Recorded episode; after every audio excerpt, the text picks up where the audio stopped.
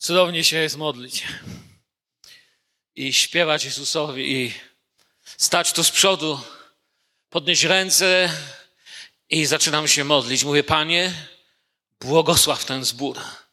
Panie, bądź pośród nas. Dotykaj się tych, którzy przyszli tutaj. Dotykaj się tych, którzy przyszli i są połamani, nieszczęśliwi. Dotykaj się tych, co przyszli i są pełni wdzięczności i szczęścia. Dotykaj się całego naszego zgromadzenia. Tyś jest Bogiem, Tyś jest wielkim naszym królem i Panem. O, uwielbianie to jest oddychanie Kościoła. Jak chcesz się udusić w swoim chrześcijaństwie, to nie uwielbiaj Boga. Uwielbiaj Go tak, jak umiesz, ale uwielbiaj. Wiecie, jedni na harfach, drudzy na cytrach, jeszcze inni śpiewem, skrzypcami, organami, głosami. Czasami człowiek może cicho usiąść, zamknąć oczy i tak jak król Dawid powiedzieć: Chwal, duszo moja, Pana i uwielbiać. Inny może wstać i na cały głos podnieść ręce i wielbić i cieszyć się Bogiem, bo Pan naprawdę jest naszą radością. Dzisiaj dalej chcę kontynuować mój temat pod tytułem Niebo. Dzisiaj zaczniemy troszeczkę na inny poziom przechodzić. Myślałem, że to właściwie dziś będzie koniec, ale takie mam wrażenie, że, że, że właściwie dostałem nowej energii, nowych rzeczy. Tyle, że wiecie, sam jeszcze nie wiem, jak to tak to bywa. Wiele razy mi się zdarzało, że coś przygotowałem tutaj dla Was i myślałem, wyjdę na środek, podzielę się z Wami, a potem właściwie, kiedy wstawałem, to jeszcze trzymałem w ręce to, czym się chciałem dzielić, a kiedy już tu stałem, wiedziałem, że zupełnie coś innego ma być. Ale dziś chcę mówić znowu o niebie, albo jak to ostatnio powiedziałem, chcę mówić o niebie na ziemi. Tamtym razem mówiłem o niebie na ziemi w tym sensie, że Niebo dało nam największy dar. Bóg dał największy dar ludzkości, jaki mógł dać, że Bóg tak umiłował świat, że dał. Dał swojego syna. Że nie jesteśmy kupieni jakimś srebrem, jakimś tam złotem, czymś, co może zardzewieć, ale drogocenną krwią Jezusa, o której w czasie naszych lekcji biblijnych w tygodniu tutaj wiele już powiedziałem. Cię pamiętam taką starą pieśń, a ja mam pałac tam poza górami. Nie wiem, czy pamiętacie tą pieśń. Wiecie, to jest taka ciekawa pieśń, bo jedni byli jej strasznymi zwolennikami, kochali tą pieśń, jak śpiewali, to aż płakali, a inni zaś nienawidzili tej pieśni. Mówili, słuchaj, ta pieśń nie jest biblijna. Ta pieśń obiecuje, że tam mamy jakąś willę, że nie wiadomo jaki pałac. Ja myślę, że jedni i drudzy trochę mają racji, bo jedni mają rację, jeżeli popatrzymy na nią jak na poezję, naszym skarbem, naszą twierdzą, naszym złotym miastem, naszym, na, naszym marzeniem jest to nowe życie tam z Panem. Amen? To jest więcej niż pałac, bo tam, gdzie mieszka król, tam jest i pałac, tam jest i tron Boży. I z drugiej strony rozumiem tych, co się doszukiwali dosłownie słów. Ja mam raczej poetyckie serce i dla mnie nie ma problemu. Nie mam matematyczne, ale lubię tą pieśń. Wiecie, jeśli chodzi o niebo i jeśli chodzi o piekło, świat wam nigdy nie powie o nim prawdy. I o jednym, i o drugim kłamie. Dzisiaj, kiedy mam mówić na tytuł mojego wykładu dzisiejszego dotyczącego nieba ambasada Królestwa Bożego, czy ambasada Królestwa, wiecie, co to znaczy słowo ambasada? Poselstwo, konsulat, Ambasada jest tu najważniejsza w tym wszystkim. To jest na przykład ambasada Stanów Zjednoczonych, reprezentuje na ziemi, znaczy w Polsce, czy w Czechach, czy na Węgrzech, czy gdzie by nie była, czy w Moskwie, reprezentuje Stany Zjednoczone. I Bóg ma również ambasadę swojego królestwa. Ma ludzi, którzy reprezentują, którzy, to wiecie, tych wersetów jest tyle, że samych wersetów można by było czytać pół tego czasu, który mam na dzisiejszy wykład. Y, pan, Pan do nas mówił, nie wynoście swojej pobożności przed ludźmi, a to akurat nam łatwo przychodzi, pobożność jest bardzo łatwo przed ludzi wynieść, ale z innej strony mówił, czyńcie dobre rzeczy tak, aby ludzie widzieli i chwalili Ojca w niebie. Z jednej strony mówicie, co te takie religijne, pobożne sprawy nie wynoście. Cały świat to wynosi. I mówi, że to ma coś wspólnego z niebem. Ludzie bundują jakieś różne religijne rzeczy, mówią, to ma coś wspólnego z niebem. Wiecie, świat przedstawił niebo i piekło w bardzo zły sposób. Czasami problem jest z Kościołem, bo czasami Kościół robi pewien błąd. Drogę do nieba tak wyprostowano, że jeszcze trochę właściwie to Jezusa na niej nie trzeba będzie. Jedni nauczają, że żeby tam dojść, nie wiem, wystarczy się Żydem urodzić. Inni mówią, wystarczy, że dziadek był wierzący. Jeszcze inni mówią, wystarczy się ktoś za ciebie po śmierci pomodli. I ta droga się stała strasznie łatwa, że właściwie Golgoty by nieomal nie trzeba było. Inni na odwrót, wiecie, wygasili piekło. Gdyby od naszej wiary w to, co wiemy na temat piekła, zależało, na ile tam gorąco, to już by tam sople były. Zgasiliśmy to. A prawda Boża jest zupełnie gdzie indziej, ale świat wam o tym prawdy nie powie. Prawdę o tym objawia Bóg, mówi Słowo Boże i to jest pewne. Ja chcę mówić o niebie, nie o piekle, żeby było jasno, chociaż myślę, że i również ta rzeczywistość jest ważna i warto by było kiedyś zobaczyć, co Biblia o niej mówi. Tylko jeszcze zastanawiam, jak to zrobić. Trochę inaczej zacznę. Ludzie, którzy podróżują, dużo się uczą. Wiecie o tym? Podróże kształcą. Podróże dodają mądrości. Ja na przykład bardzo sobie cenię, że taką łaskę Bożą w życiu miałem, że mogłem być w krajach, gdzie ludziom się żyje bardzo, bardzo, bardzo dobrze i mogłem też być w krajach, gdzie ludziom się żyje bardzo, bardzo trudno. Byłem w krajach, gdzie, wiecie, siedziałem przy stole wartym tyle, co mój dom. Na środku stała waza i się pytam człowieka, co to jest? On tam jakieś dynastie, 100 tysięcy euro. Ja się nie dotykać nawet. Jakbym rozbił całe życie, bym spłacał. Jeden jakiś słoik. I byłem w domach, gdzie człowiek konserwy do, po, po, puszki po konserwach używał jako kubków na herbatę. Podróże kształcą. Ludzie, którzy podróżują, są inni. Zmienia, zmienia ich to, co widzieli. Zaczynają inaczej na wszystko patrzeć. Byłem w krajach, gdzie kiedy wracałem do domu i lądowałem na przykład w Warszawie, to Warszawa mi się wydawała taka szara, brudna, wręcz taka wulgarna, wiecie, taka, taka blejaka, nieuprzejma. A były kraje, z których jak wracałem, to Warszawa mi się wydawała metropolia. Czysta, ludzie uśmiechnięci, auta piękne, taka ładna. Gdzie, dobrze ktoś powiedział, punkt widzenia zależy od punktu siedzenia. A więc są miejsca, po odwiedzeniu których albo dziękujemy, że żyjemy tu, gdzie żyjemy, albo dziękujemy też Panu Bogu za nasze życie, ale chcielibyśmy coś zmienić. I tak z reguły też przed daleką podróżą patrzymy na informacje, które podaje kto? ambasada, zanim coś poważnie zrobimy. Jak wiecie, dziś modliliśmy się o naszego syna, który wyjeżdża na studia. I wiecie, kiedy wyjeżdżał, myśmy też przeglądali stronę ambasady. Jakie warunki, a co trzeba, a co nie trzeba i tak dalej. Kiedy wy gdzieś wyjeżdżacie dalej, również na to patrzycie. I nie myślę tutaj, wiecie, o, o, o naszej granicy między Polską i Czechami. To dzieci na deskorolkach jeżdżą po moście tam i z powrotem. Ale już gdybyś jechał do Mozambiku, inaczej podchodzisz do sprawy. Zaczynasz patrzeć na przykład ja dziś mówię o ambasadzie Królestwa, ambasada Pana Boga, nasze świadectwo. Jezus w tylu miejscach mówił, że to, co czynicie najmniejszym, aby y, ludzie widzieli naszą miłość, wtedy poznają, że jesteście moimi uczniami. Tego, co w górze szukajcie, stamtąd oczekujcie. Wiele, wiele miejsc, którymi nam mówił, wy reprezentujecie zupełnie inny świat jeżeli w ogóle można tu użyć słowo świat, inną rzeczywistość, powiem lepiej. Ale wyobraźcie sobie, że staję przed wami i mówię wam tak, wiecie, zostałem ambasadorem.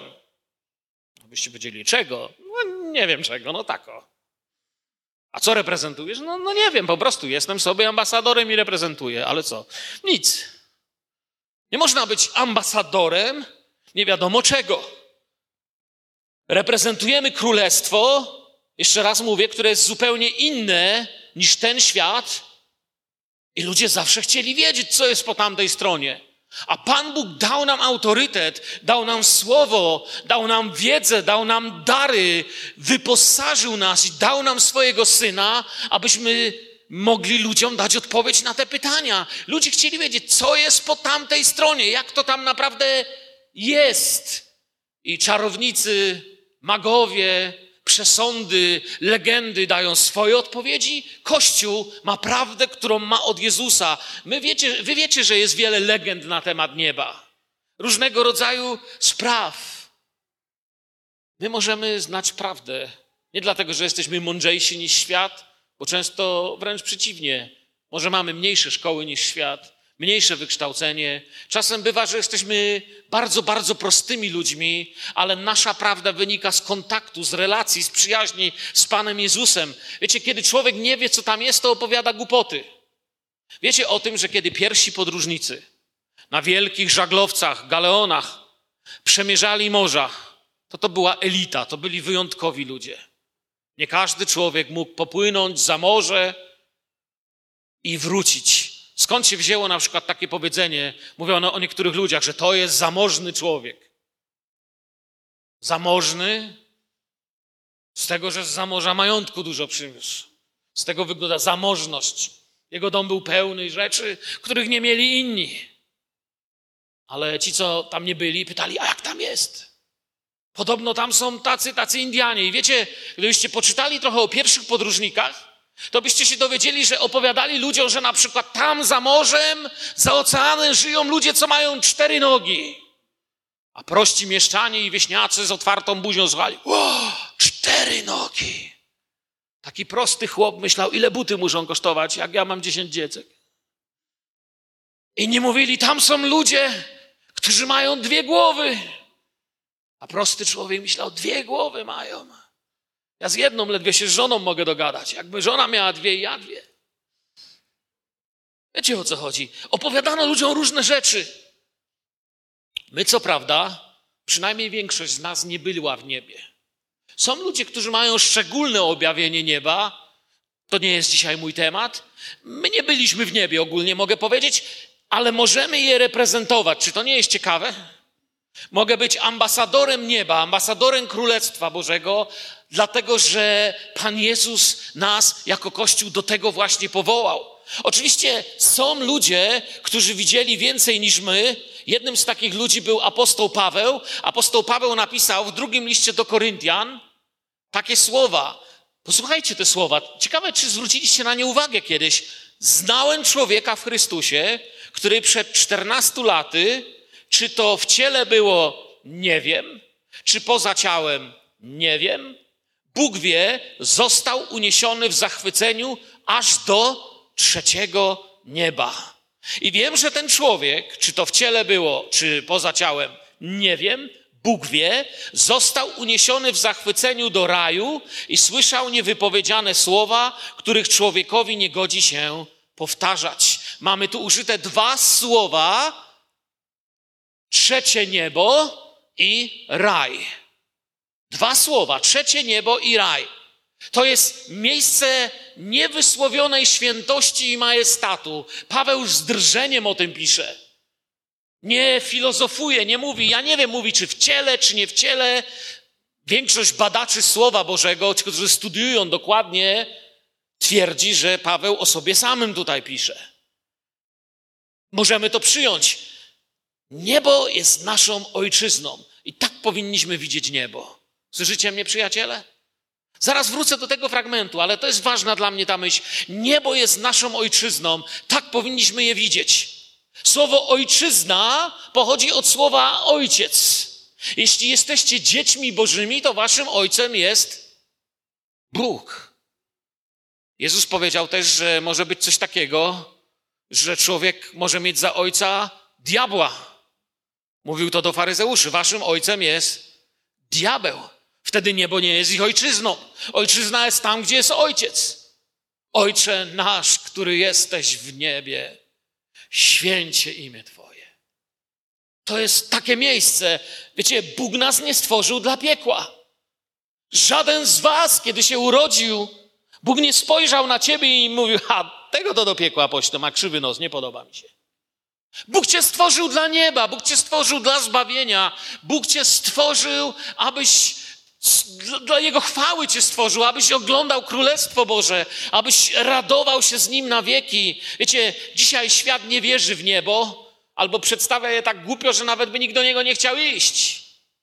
Czasami zobaczycie niebo w wykonaniu filmowym, Jacyś faceci w białych szmatach z harfami brzdąkają, na jakichś chmurkach siedzą. Się dziwicie, że ludzie nie chcą. To już w barze ciekawej wtedy jest. Już w takim niebie. Świat nie wierzy ogólnie w niebo, nie wierzy w piekło. Na pytanie, w to, co, w co w takim razie wierzy, odpowiada, że ciało w grobie zgnije i to wszystko, i koniec. Nic innego nie ma, ale to nie jest odpowiedź na temat w to, co naprawdę wierzymy, tylko to jest odpowiedź na temat, co się stanie z tym starym namiotem. On się pruje, sypie już teraz. 20 lat temu mi mówili, że jestem przystojny, ostatnio mi nikt tego nie powiedział. Chociaż nie, nie, dwa tygodnie temu mi powiedzieli, a. Ale to od grzeczności. Namiot się sypie. My wiemy, co się stanie z tym ciałem, ale jest coś więcej. Gdzie komunistka, taka prawdziwa sowiecka kobieta, Tiereszkowa Walentina, kto z Was kojarzy z historii, wie, pierwsza radziecka kobieta w kosmosie, pierwsza kosmonautka sowiecka, powiedziała takie słowa. I one są bardzo duchowe, wiecie, ona nawet nie wie, jakie duchowe rzeczy mówi. Wszyscy sowieccy astronauci są komunistami i ateistami. Nikt z nas nie widział w kosmosie ani anioła, ani archanioła i myślę, że nasi koledzy z USA też ich tam nie widzieli. I tak komuniści stwierdzili, że nieba nie ma. Podobno również Gagarin to powiedział, że byłem i nie widziałem, ale na to dowodu nie mamy. Wiecie, bardzo ciekawa była odpowiedź dla Tiereszkowej, ponieważ amerykański astronauta uczestnik wyprawy Apollo 13, czyli ten, który, to była ta, która tyle kłopotów przeżyli. To była ta wyprawa, na której ci kosmonauci rzeczywiście zaczęli się modlić, żeby Bóg ich ocalił, bo groziło, że mogli nigdy na Ziemię nie wrócić. Uczestnik misji Apollo 13 powiedział inne słowa. Pamiętacie, przed chwilą powiedziałem, że Tiereszkowa powiedziała coś duchowego. Ktoś powie, co tu duchowego powiedziała? Typowe komunistyczne gadanie. Ja jestem trochę tak jak Żydzi. Wszystko jest duchowe. To, co mówisz, to, co robisz, pokazuje, co się duchowo z tobą dzieje. I bardzo ciekawe, uczestnik Apollo, misji Apollo 13, mówimy o niebie, pamiętajcie, wracam zaraz do tematu. James McDavid powiedział coś takiego. Posłuchajcie tego. Chcę, żebyście to usłyszeli, to zdanie. Kto tu na ziemi żyje w wewnętrznej relacji z Bogiem i Jego aniołami, będzie z nimi obcował również w kosmosie. Kto nie odczuwa tej obecności tu na Ziemi, nie doświadczy ich istnienia ani na Księżycu, ani nawet na Marsie. Tak odpowiedział Ciereszkowej. Dlaczego to jest duchowe? Kochani, to nie tylko działa w statkach kosmicznych. Ktoś powie, no tak, komunistka sowiecka poleciała, relacji z Bogiem nie miała, więc nie widziała. Amerykański astronauta poleciał, relacje z Bogiem miał i dla niego Bóg był realny i na Ziemi, i w kosmosie. Przyjaciele, nie trzeba wsiadać do statku kosmicznego. To samo w kościele jest. Jeżeli w swoim życiu nie masz relacji z Jezusem, to nie będziesz miał nawet jak będziesz chodził do kościoła w niedzielę. Ja wystarczająco długo jestem w kościele, żeby wiedzieć, że nawet kiedy działa Duch Święty, Kościół potrafi stać, śpiewać, ludzie stoją, płaczą, obok ktoś podchodzi z ręką, pokutuje, przytula przyjaciela, wyznaje grzechy, a w innym miejscu ktoś siedzi i pyka na komórce i gra sobie w węża na komórce. On jest martwy dla Ducha Świętego. Nie wiem, może gdyby się złote monety zaczęły sypać, to by schował telefon i się rzucił. Ale tak dla niego, wiecie, nie ma kościoła. To, ja to widziałem w zborze. Jedni ludzie, wiecie, uważniej liczą pieniądze na wypłatę niż Słowo Boże czytają. Bo dla nich to jest odległy świat. Dla nich Słowo Boże, jakieś tam duchowe rzeczy, to nie mają relacji. I nieważne, czy są w kościele, czy w samochodzie, i tak jej po prostu nie mają. Nawet kiedy Jezus był obok, było tak samo. Pamiętacie Ewangelię Marka? Bodajże szósty czy siódmy rozdział, Jezus przychodzi do swojej szósty, prawda? Przychodzi do swojej miejscowości i co? A, syn Marii, Józefa. I mu całą rodzinę wymienili. Mamę znali, i tatę znali, i braci znali, tylko jego nie znali. I tam pisze, że nie mógł uczynić żadnego cudu. Uzdrowił tylko niektórych. Obok sam Syn Boży był. Działy się rzeczy, a inni stali i grali na komórce. Albo dubali w nosie, bo jeszcze komórek nie było. Można? Można. I to jest to, co to jest duchowa rzeczywistość. Wiecie, to, co w szczególny sposób, wiele, wiele jest rzeczy, które nas łączą z Izraelem, ale myślę, że to, co łączy nas też z Izraelem, to jest podejście do, do Kościoła jako do ambasady Królestwa Bożego. Wiecie, Izrael jest nieuznawany przez niektóre państwa. Są takie kraje, które nie uznają Izraela, mówią, że to w ogóle powinno być zniszczone, zmiecione do morza i nawet jeżeli Izrael otwiera gdzieś ambasadę, oni i tak nie uznają. Mówią, nie ma takiego kraju. Inni uznają. I podobnie jest z Królestwem Bożym. Jedni mówią, to są jakieś bzdury i w ogóle tego nie powinno być, a inni przyjmują, że jest Królestwo Boże i zaczynają na Was, na Ciebie, na mnie, na nasze życie patrzeć jak na tych, którzy reprezentują, którzy przedstawiają Królestwo Boże.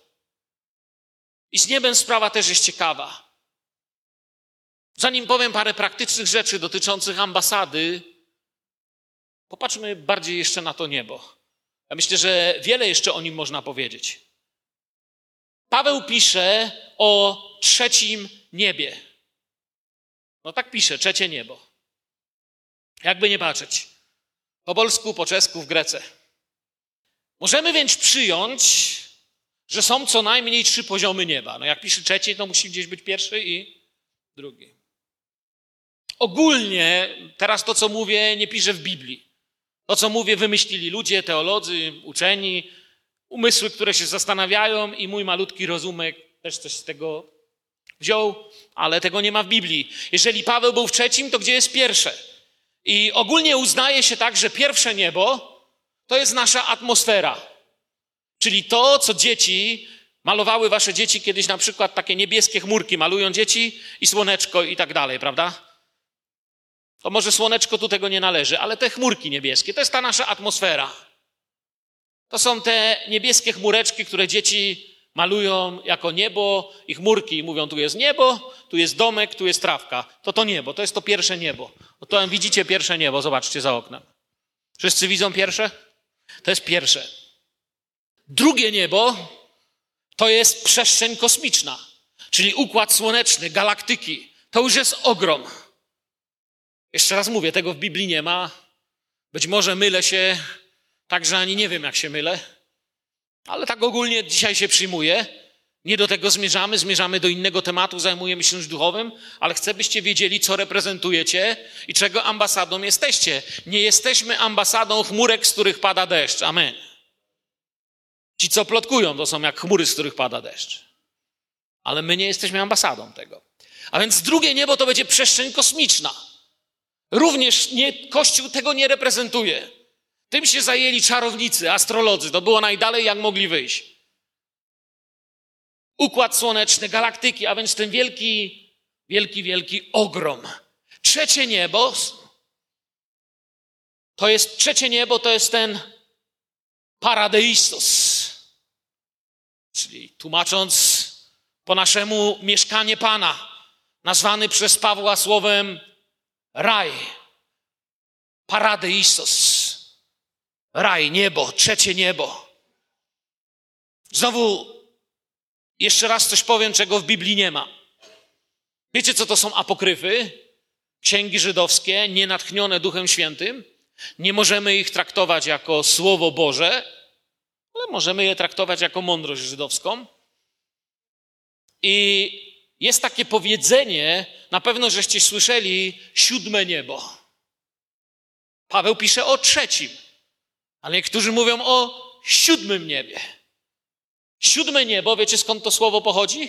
Jest wzięte z księgi apokryficznej. Jak je używacie, to nawet nie wiecie skąd je używacie, a używacie je z księgi apokryficznej, żydowskiej księgi, która nazywa się W niebowzięcie Izajasza. Tak więc, kiedy zapatrzę na to siódme niebo, Paweł pisze o trzeci, więc na pewno to wiemy. Wiem jedno, do końca nie wiemy, ile tych poziomów jest, Wiecie, kiedy badałem ten temat, to tylko na ten temat mógłbym tu teraz dwugodzinną lekcję zrobić, ale wyście nie przyszli na uniwersytet, a ja jestem za głupi, żeby was uczyć. Ale wiecie, ludzie rysują różne schematy, no próbują dowiedzieć. Człowieka inspiruje. Myślę, że to siódme niebo zostało zainspirowane siedmioma dniami stworzenia. Tak sobie ludzie, gdzieś tam Żydzi pomyśleli, jeśli Bóg tworzył świat siedem dni, to może i to siódme niebo gdzieś ma ja wiem jedno, już tylko wiedząc o tych trzech, o których Paweł pisze, nie dziwię się, że sowiecka nauka i Walentyna Tiereszkowa nic nie widzieli. Nie zrobili zdjęć aniołów ani tronu Bożego, ponieważ jeśli byli w drugim, to drugie jest tak wielkie, że mogliby lecieć milion lat świetnych i dalej nic by nie zrobili. Ponieważ nie wiem, czy w ciele, czy nie w ciele. Ogólnie wiem, że ciało i krew tam dziedzictwa nie ma żadnego. Paweł też nie wiem, czy tam był w ciele, czy nie w ciele, tego nie wiemy, ale wiem jedno, że dopiero w tym trzecim można zobaczyć to, co jest najważniejsze, a statki kosmiczne tam niestety nie wlatują. Ciało i krew nie doleci. Trzeba więcej niż technologii i silników. Wiemy, że Pan Jezus tam był. I Biblia nam o tym mówi, że Pan Jezus tam był. Tym razem mówię już o tym, co mówi samo Słowo Boże. Przeczytam wam fragment Słowa Bożego, który czytamy często w zupełnie innym kontekście. Ale my dziś patrzymy na niebo, ponieważ chcemy reprezentować Królestwo. I oczywiście przede wszystkim reprezentowanie Królestwa Bożego to jest reprezentowanie Go miłością, łagodnością, naśladowaniem Jezusa, a nie tłumaczeniem ludziom, wiecie, jakichś okręgów. Ale chcę, żebyśmy i o tym wiedzieli. W innym kontekście to czytamy, ale chcę, żebyście posłuchali to w kontekście nieba. A to, że wstąpił, cóż innego oznacza, aniżeli to, że wpierw zstąpił do podziemi. Ten, który zstąpił, to ten sam, o Jezusie to jest tu napisane, co i wstąpił wysoko ponad wszystkie niebiosa, aby napełnić wszystko. Wstąpił wysoko ponad wszystkie niebiosa. Czyli ile by ich nie było, on był i tak nad nimi. A więc zobaczcie, chwała Bogu, nie muszę wiedzieć, ile ich jest. On stąpił ponad wszystkie niebiosa. Zawsze, tak jak mówię, czytamy to w innym kontekście. Dziś chcę zwrócić Waszą uwagę na to słowo ponad, jeżeli to jest Efezjan 4, 9, 10. Ponad. Nie wiem, ile tego jest, ale ponad. On jest ponad wszystkim. Nasz król, nasz Pan, Jezus Chrystus. I wiemy, że człowiek jest za mały, żeby sam miał wiedzę, aby tam wyjść. Tutaj siłą nie są silniki statków kosmicznych, siłą jest łaska, miłość z Golgoty. Tam nie ma wejścia w to miejsce bez przelania krwi baranka. Przez krew baranka została otwarta droga do miejsca, do którego nie da się dojść inaczej. Jeżeli nie narodzisz się na nowo, nie ujrzysz tego miejsca. Czyli jeżeli nie będziesz człowiekiem, który urodził się stamtąd, twoje życie musi pochodzić stamtąd, abyś tam mógł żyć. Narodzić się na nowo to znaczy, że do nieba pójdzie tylko to, co przyszło z góry. Co nie przyszło z góry, nie pójdzie do góry. Stąd narodzić się na nowo, urodzić się z wysokości, jak mamy to w języku rosyjskim pięknie powiedziane. I teraz, kiedy coś takiego wiemy, to mogę zrobić krok dalej. Najwyższa forma egoizmu to człowiek, który czuje się zadowolony i szczęśliwy z tego, że sam idzie do nieba i nie obchodzi go, że inni nie idą. Jeżeli największą formą miłości jest życie swoje oddać za przyjaciół swoich, to największą formą egoizmu będzie zadowolić się swoim życiem, patrząc na śmierć przyjaciół swoich. Mamy prawo głosić, odpuszczać, walczyć, wypowiadać słowo wiary, błogosławić. Dlaczego dzisiaj tutaj bracia przyszli się modlić o Daniela? Dlaczego, kiedy ktoś z Was prosi o modlitwę, mamy prawo się modlić? Dlaczego wołamy o uzdrowienie? Dlaczego wołamy o uwolnienie? Dlaczego modlimy się o różne kraje? Ponieważ mamy prawo, jesteśmy ambasadą, spoczywa na nasz pieczęć Ducha Świętego i mamy prawo w imieniu Jezusa. Jakbym był ambasadą Wielkiej Brytanii, to bym powiedział w imieniu królowej.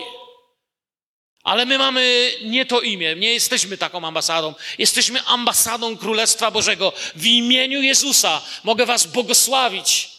Mogę mówić temu światu, mogę temu światu pokazywać dobroć, uprzejmość, łagodność. Mogę chcieć się zmieniać, żeby lepiej reprezentować Jezusa. Jak możemy zdobyć ludzi dla tego nowego kraju w górze? Dla tej Ewangelii tu w dzisiejszych czasach, jak sprawić, by zobaczyli ten dar. Być realnymi tymi, którzy wierzą. Wyobrażacie sobie, przychodzicie do ambasady amerykańskiej, na przykład po wizę, albo tam do jakiejś innej, siedzi urzędnik, mówicie, dzień dobry, jestem Polakiem, czy tam Czechem, tu mam paszport, chciałbym wizę do pana kraju. On na was patrzy, mówi, wiesz, tak Ja to tam sam nie jestem pewny, czy to tam tak jest, ten mój kraj, czy nie. Że dość długo mnie tam nie było. No ale ja bym chciał tam pojechać. No proszę bardzo, jedź, ale nie obiecuję, że nam coś jest. Co byście powiedzieli o takiej ambasadzie? Powiedzieli, dziwna ambasada. Facet siedzi pod flagą swojego kraju i mówi, że nie wiadomo, czy w ogóle jego kraj istnieje. I troszkę takie czasami bywa nasze chrześcijaństwo. Mówimy o miejscu, które istnieje. Są trzy sposoby, którymi może działać ambasada Królestwa Bożego. Jest, jest ich wiele właściwie. O trzech powiem. Jakby można je wszystkie podzielić na trzy. Po pierwsze, już powie, a ja to wiedziałem. Możesz się modlić. Amen?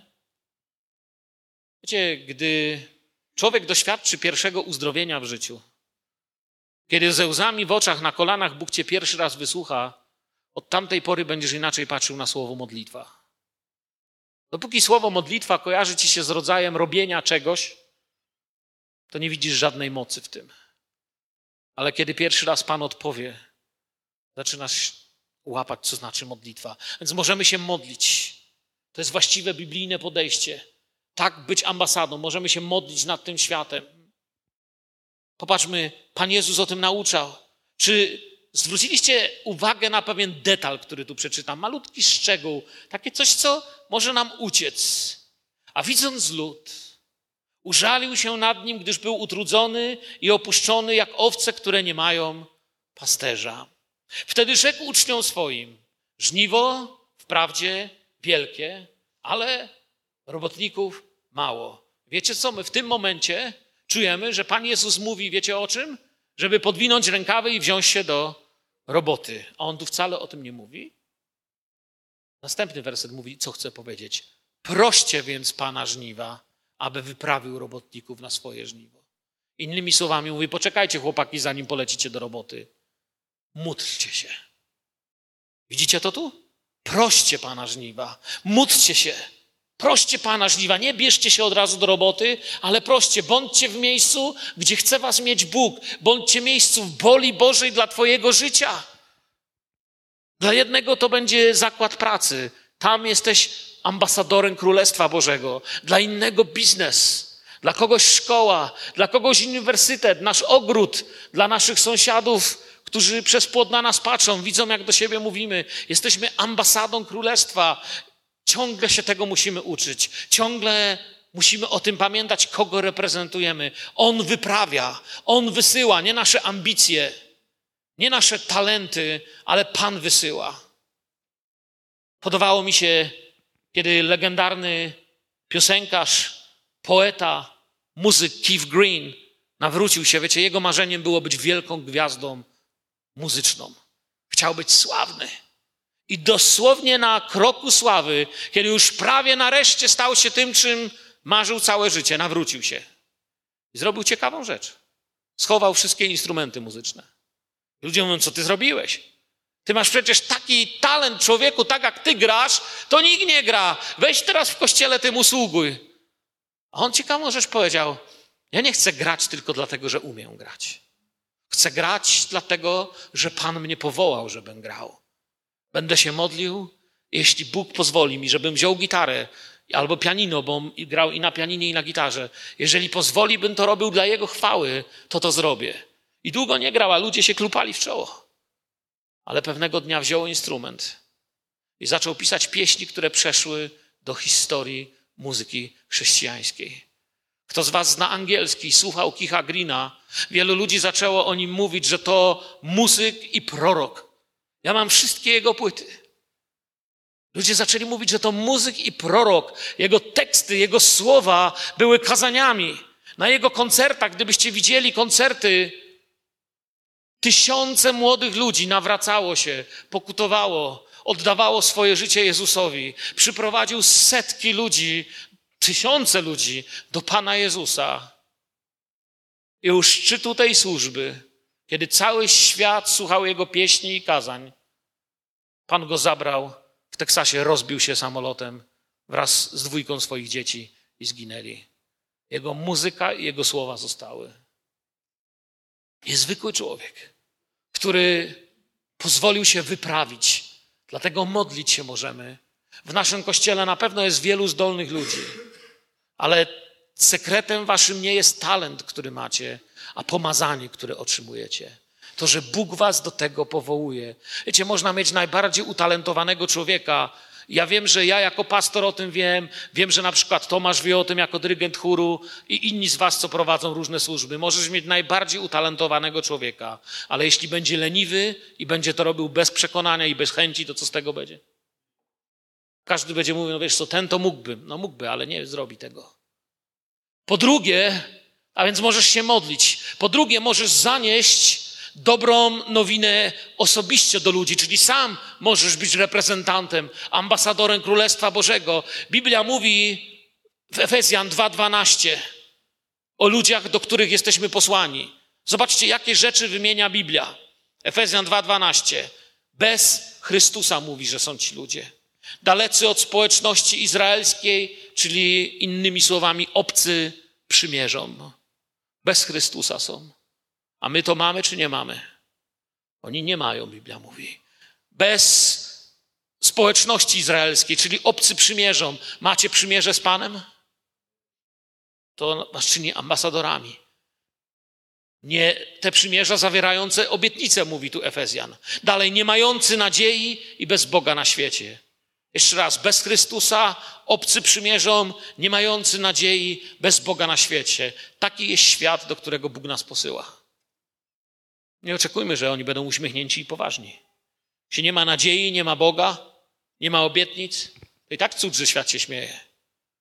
Kiedy oni mają problemy, kupią sobie, nie wiem, flaszkę wódki, jakoś z tym wyjdą. My możemy coś innego. Prawda słowa musi stać ich prawdą. Każdy bowiem, kto wzywa imienia Pańskiego, zbawiony będzie.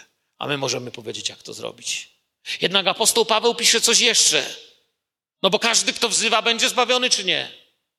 Będzie, ale Paweł pisze, ale jak mają wzywać tego, w którego nie uwierzyli? Jak mają uwierzyć w tego, o którym nie słyszeli? A jak usłyszeć, jeśli nie ma tego, co zwiastuje? Jak mają się tam dostać, jeśli nie ma ambasady? Skąd mają to wiedzieć, jeśli nie ma reprezentanta? A jak mają zwiastować, jeżeli nie zostali posłani? Módlcie się, a kiedy się już pomodlicie, możecie mówić. Zwiastowanie, słyszenie, przez słyszenie jest wiara, a przez wiarę wyznanie. A więc zobaczcie, my tutaj w Grudku musimy tworzyć zbór, który jest ambasadą Królestwa, który mówi ludziom, co Bóg ma dla świata. Jeśli światło, które mamy od Pana Jezusa ukrywamy, to nawet najbliżsi go nie zobaczą. Może będą widzieć, żeśmy są zajęci czymś religijnym, ale nic więcej nie zobaczą. I ostatni sposób, jak możemy być ambasadorami. Też trudny. Wiecie, jak się mówi w kościele o tym pierwszym sposobie, modlitwa, to ludzie mówią, no jasne, że tak, no o czym tutaj ten kaznodzieja ma mówić? Pewnie, że modlitwa. Jak się mówi o tym drugim, głoszenie Ewangelii, tam głosimy czy nie głosimy, wszyscy mamy, wiecie, tą minę chrześcijańską, no ja, ja, ja, no jasne, że tak. Przy trzecim to zaczyna się wrogów robić. Możemy dawać na głoszenie słowa. Siebie, pieniądze i nasze dobra. Czasem chcemy błogosławień z najwyższej półki, a odpowiedzialność z najniższej. Chcemy być generałami bożymi, ale mieć odpowiedzialność szeregowca. Królestwo Boże nie jest zbudowane na finansach, to wiem. Wiem, że Królestwo Boże to nie jest Ewangelia, która patrzy do portfela i głosi wielkie bogactwa. Wiem, że wielu ludzi, którzy kiedyś staną przed tronem Bożym, nie miało nawet osła, nie miało pary butów i nie miało nawet wody bieżącej w domu, a byli wielkimi świętymi. To wiemy. Ale możemy dawać na Królestwo Boże. Możemy się uczyć dawać. Ktoś powie, brzmisz cieleśnie. Wiecie, co jest ciekawe? Ci, którzy się zajmują misją, głoszeniem, wspieraniem Kościoła, nie powiedzą wam, że to jest cielesne. Brzmi cieleśnie dla cielesnych może. Wiecie, kiedy ludzie narzekali nad ekstrawagancją kobiety, która wylała drogi olejek na Jezusa, pamiętacie to? Ona namaściła Pana tym drogim olejkiem. Zaraz poleciało, jak można, taki drogi olejek. Jezus powiedział takie słowa: ona, co mogła, to uczyniła. Czyli dała. Czy może Bóg powiedzieć to o mnie? Tak sobie myślę. Chcę, żeby było jasno. Wiem, chcę to powiedzieć głośno, że wielu z Was jest niesamowicie ofiarnych w dawaniu. Wiem, że wielu z Was daje i błogosławi. Wiem, że wielu z Was jest błogosławieństwem dla tych, co potrzebują. Ale takie jest nasze powołanie. Jeśli to robicie, chwała Bogu, że to robicie. Ale kiedy tego nie robicie, róbmy to dalej. Dawajmy dla królestwa. Mówmy o królestwie. Módlmy się o ludzi. Znajdź w swoim życiu misjonarza, kaznodzieję, służbę, miejsce, gdzie część tego, co zarabiasz, możesz dawać. Chcę Ci powiedzieć, pieniądze, które trzymamy na ręce, to jest nasze życie. Ktoś powie, pieniądze to nie życie, pieniądze to jest życie. Chyba, że ukradłeś, to wtedy nie Twoje. Ale nikt z Was tutaj nie kradnie, więc to, co zarobiłeś, to jest Twoje życie. Bo w, w pracy trzeba spędzić 8 godzin, czasem 12, a niektórzy z Was pracują 27 godzin na dobę. Tak są. A więc daliście swoje życie, swój czas w to, co macie na ręce. Czyli teraz to, gdzie to włożysz, tam włożyłeś czas, który poświęciłeś na to, żeby to zdobyć. Jeśli wymienię dolary na korony i źle je wydam, to możecie powiedzieć, źle wydałeś swoje dolary. Chociaż to już nie były dolary. Tak samo twoje pieniądze. To nie jest życie, to jest życie. Ciężko pracowałeś. Jedziesz do huty, robisz 8 godzin, 12, wracasz z huty. Dostajesz emeryturę na przykład. Za co? Za to, że tyle lat ciężko robiłeś. A więc to jest twoje życie. I ty zdecyduj, gdzie je położysz. Możesz być ambasadą królestwa, nawet w tej dziedzinie. Jest jeszcze wiele innych możliwości. I na tym chciałbym dziś skończyć. Abyśmy dzisiaj, kończąc, pomodlili się, by Pan Bóg pośród nas zbudził robotników. Oni tu są. Na tej sali jest wszystko, co Kościół potrzebuje, żeby świecić tak jasno, żeby się okolica trzęsła. Tu jest wśród Was. Często tu u nas wszystko jest, chociaż rozglądamy się dalej. Wiecie, kiedyś słyszałem taką anegdotę, jak w takim starym, rozpadającym się kościele pastor stanął na ludzi, stanął przed ludźmi, patrzy na ludzi i tak patrzy na dziurę w dachu, na okna, przez które wieje wiatr. I mówi: Mam dla Was dobrą i złą wiadomość. Dobra wiadomość, mamy już wszystkie pieniądze potrzebne na budowę nowego budynku. Zbór zaczął klaskać. Zła wiadomość ciągle leżą w Waszych portfelach. Zbierzmy kolektę. Mam dla Was dobrą i złą wiadomość. Mamy wszystko, żeby być kościołem, którym powinien być nasz kościół. I złom. Wiele z tych rzeczy ciągle leży w Waszych sercach. O, I wszędzie indziej. Serce jest tam, gdzie jest skarb. Niektórzy mają zdjęcie portfela w portfelu. Nic na to nie poradzisz. Ale nasz skarb, nasz Jezus, jesteśmy ambasadą. Stańmy, podziękujmy za to Bogu. Przynieśmy Mu dziękczynienie. Spędźmy chwilkę w modlitwie, a potem czuję, że będzie ciekawa pieśń jeszcze zaraz.